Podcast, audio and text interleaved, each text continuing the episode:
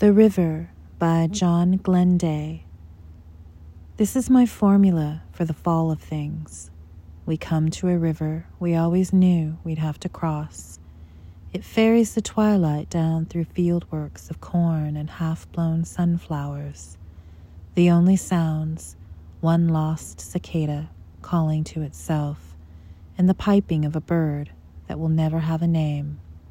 Now tell me there is a pause where we know there should be an end. Then tell me you too imagined it this way, with our shadows never quite touching the river, and the river never quite reaching the sea.